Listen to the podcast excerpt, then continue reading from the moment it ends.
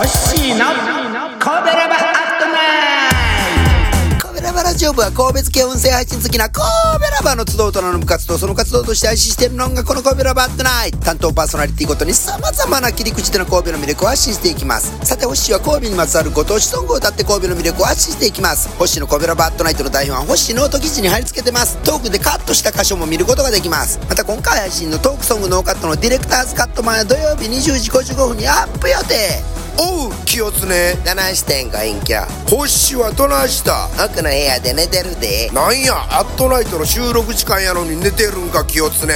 風邪ひいて少し熱あるらしいわ。あかんやないか清津ね。またアットナイト喋らんとあかんのか清津ね。落ち着きご隠居台本読んどいたらええがな。あああ。ご隠居何や言うてんねん。わしもなんや喉がイガイガしてきたで。風邪うつったんか清津ね。ああもしやんが風邪ひいたらうちら必然的に風邪うつるいう話もあるわな。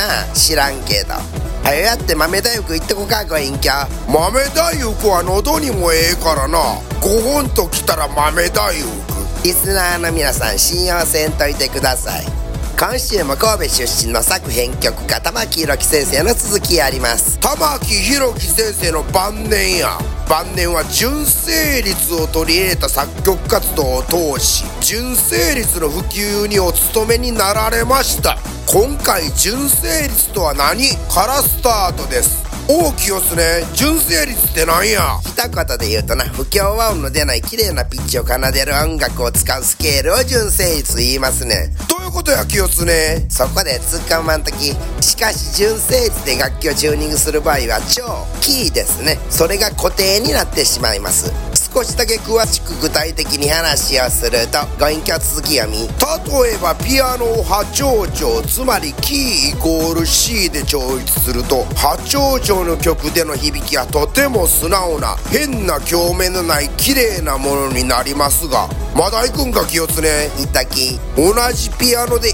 長調の曲を弾くと素人聞きでもわかるほど不協和音の響きとなってしまうらしいがな。ちなみに通常よくあるピアノの調律は平均率といって純正率より少しずつずれてるけどトータルどの調で弾いてもほんの少しずつ気持ち悪いだけで済み素人聞きには不協和音であることをごまかせるくらいのことにしてあるんです。ごまかしてんのんか清津ね。まあ聞きいな私たちが普段耳にしている音楽はほぼ平均率が隠居は続き玉木宏樹先生はバイオリンプレイヤーであるため特に純正律音楽におこだわりだったと考えられんねん。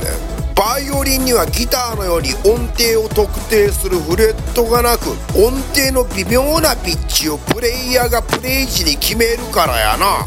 どういうことや清津ね。続きやみ。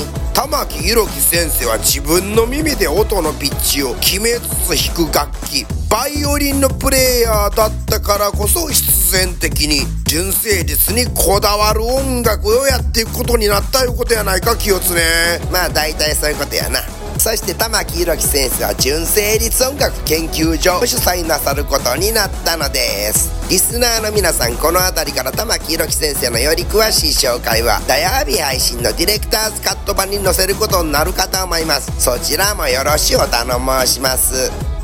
回も玉木宏樹先生作曲の名曲を弾き語りましたがごめんなさい。純正律ではありません。なんやこれまで散々純正律話しといてそれでええんか清津ね。まあよろしがなタイトルはアニマルワンの歌ですアニメ「アニマルワンは1968年4月1日から同年9月30日までフジテレビ系列で放映されました。でここからポッドキャストには著作権関係で規制曲は流せません。CM と歌の歌詞はスタイフの星チャンネルに飛んだりや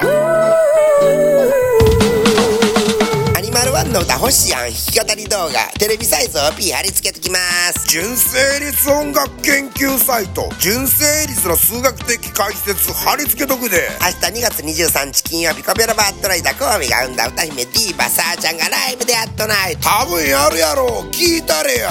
ペーパー。